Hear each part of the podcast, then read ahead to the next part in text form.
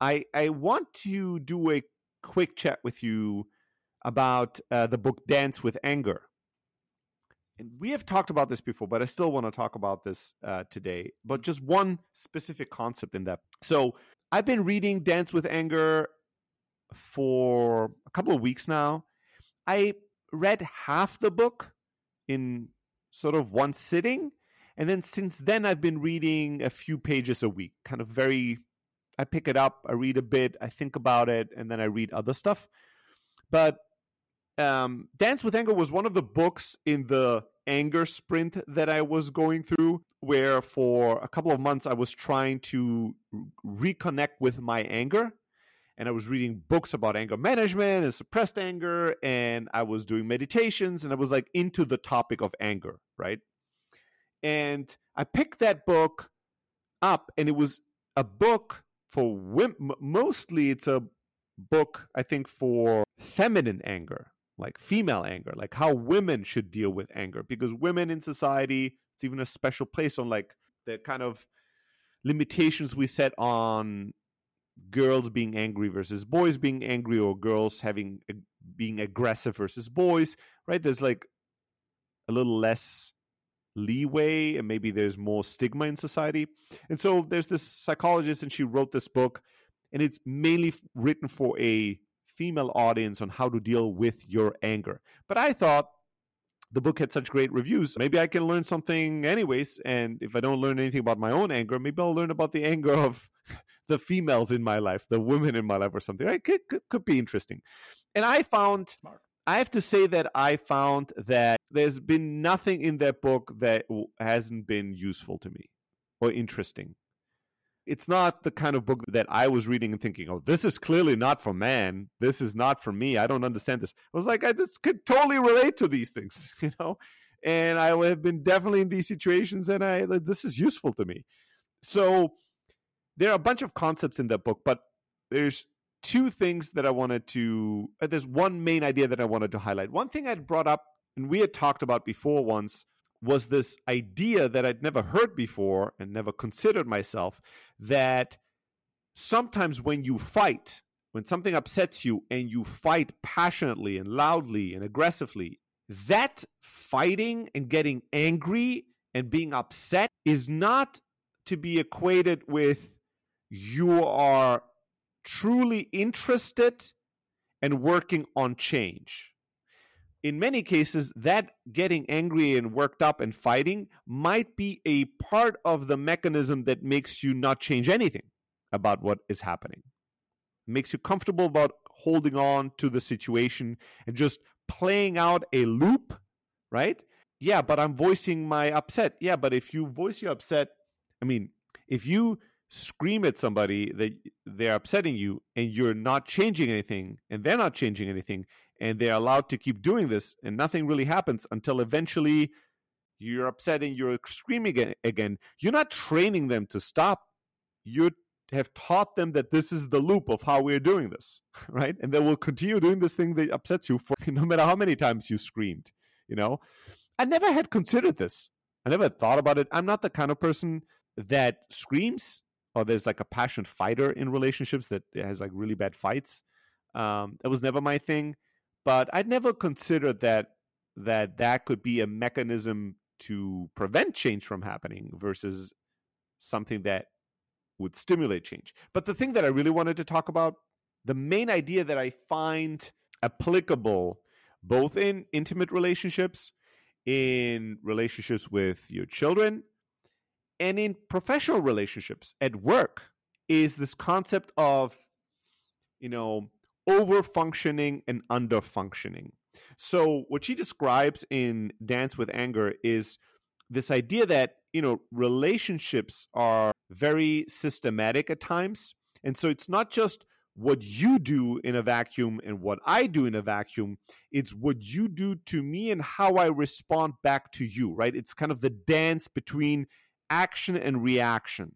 And no matter what we're doing in a relationship, in any kind of relationship, it's always, we've always established a back and forth where each of us plays a certain role. You step one step forward and I follow, or you lead and I follow, or I follow and you lead, or you take a couple of steps and then I change. Like there's a pattern to how we behave in certain in the dynamics that we have in certain situations. And so you can't just look at one person go, he's always doing this upsetting thing. You have to consider what are you doing that leads him to do this upsetting thing and then how are you reacting to that upsetting thing and how is he reacting to your reaction like what is the back and forth the ebb and flow and not just the one unique identified action that is the culprit of whatever. And she has this concept or she teaches this concept that most relationships and this could be parental there's many examples in there of people in coming to her in therapy and describing their issues with their parents their mothers their fathers you know um, and other people in their family. Oftentimes there is somebody in the relationship that is under functioning doing something way at a way lower level than they're supposed to do for their position in that relationship. And the other person is therefore then over functioning to balance it out. This can also be the other way around. Somebody's just always over functioning, so everybody around them starts under functioning in this area. So, an example would be, you know, one example in the, the therapy book was that there was this one woman in therapy and she had a sister and her sister no it was actually a brother and her brother was so was always in need of her help. She had to give him money. She had to let him stay at her place. She had to help him you know fill out his his his taxes. She had to clean after him. She, basically you know her brother that she loved very much was sort of kind of the problem child of the family and a little bit of a loser and she was sort of his best friend, but by de facto his mother that had to babysit him and always take care of him. This is a this was one example where the brother is under functioning in terms of being responsible and therefore his sister has been over functioning not only being responsible for her own life but also taking on responsibility for his life and this is something that i find since I've been observing this idea or applying this idea to many situations, I find it so universal. This is such a universal pattern when I see people or teams, and you can tell who is over, like over functioning and under functioning, and how that dynamic is amplifying each other. Now, most people that are over functioning will only consider the other the other side, right? So in this case, this woman was thinking clearly, why is my brother getting his shit together? Like, why can't he like fucking do his things?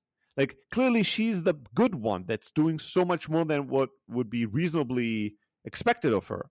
But it's not that easy, right? She, it's not just his fault. It is his and her fault. She's dancing that dance with him. She's over functioning. Nobody's forcing her to over function.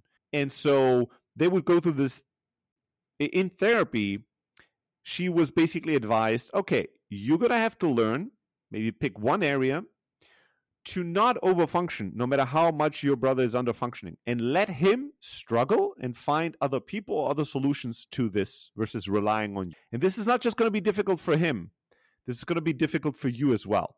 And so she starts doing that. And then, of course, you know, she feels sorry and she feels guilty right? There's some crazy patterns like people feel sorry for these other people or they feel guilty. Oh, this person relies on me, or look at all the suffering, or look, they have they're for them this is very difficult, but for me this is very easy. Whatever story they're telling themselves.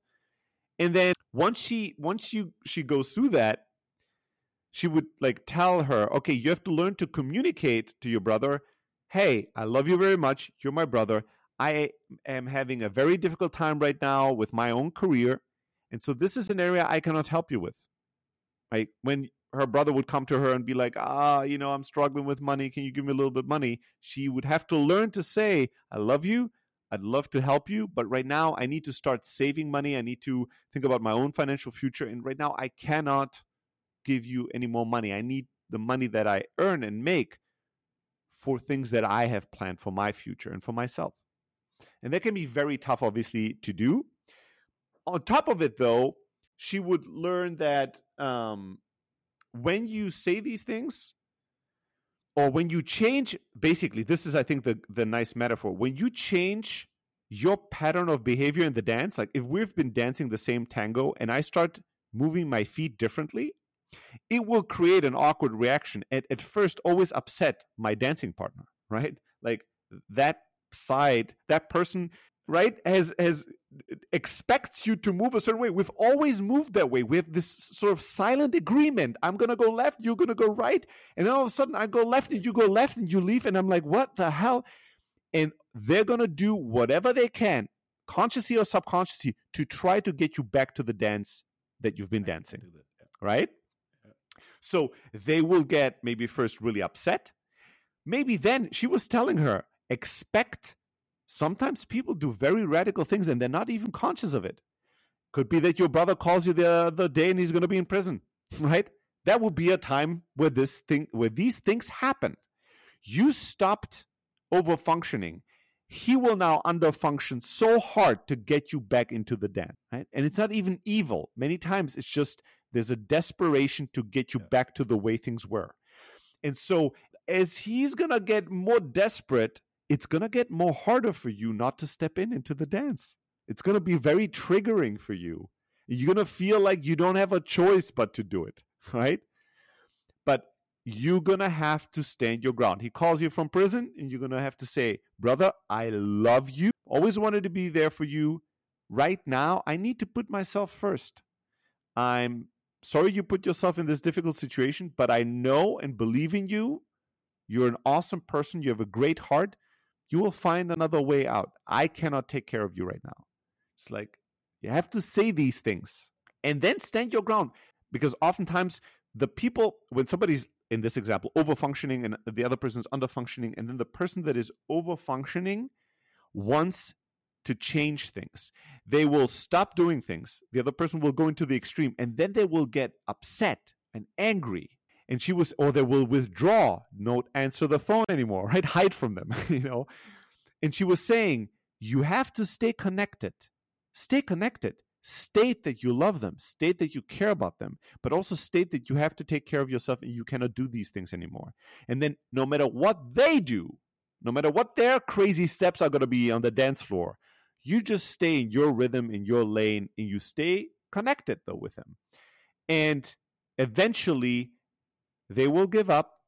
And then eventually they will get into your rhythm and they will learn the new steps and they're going to start dancing the dance that you want to dance with them. Right and I find that it's such a you you were responding because it's such an like ah yeah I've I've done this and I've seen I've had people do this to me. This is such a human experience, right? Yeah. When you're trying to change a relationship, but I I find this metaphor and this approach beautiful and very insightful and i never thought of i've ne- i had never encountered it before or thought about it quite that way. I always thought to be honest in this or back in the day when i was thinking this way i was thinking there's one person that's doing too much the other too little the too little is the bad person that just needs to change right? But I was not thinking about the dynamic, the dance we're dancing, the you are under functioning, I'm over functioning. So I have to stop over functioning for you right? I can't just be like, why can't I overfunction and you start overfunctioning too, right? I have to just take care of myself and step back and allow you to fail or allow you to deal with these things yourself. And then I have to stay with you no matter what you're going to do to try to get me back into our old Dan. I do, actually, I do. I don't believe you that you've never thought about it this way, but there's a, a clarity in the way I think probably she writes it or the way you like I picked it up. It yeah, and the other thing is also I just in many little relationships now because maybe because I have this model fresh on my mind would look at it or when people would recently describe their problems with their parents with their friends with their partners to me quite often I would sort of see this pattern now and go oh yeah. this is what's happening. Have you considered this? You know? But it's a beautiful it's a beautiful book that has uh, a good amount of wisdom nuggets and really kind of cool stories.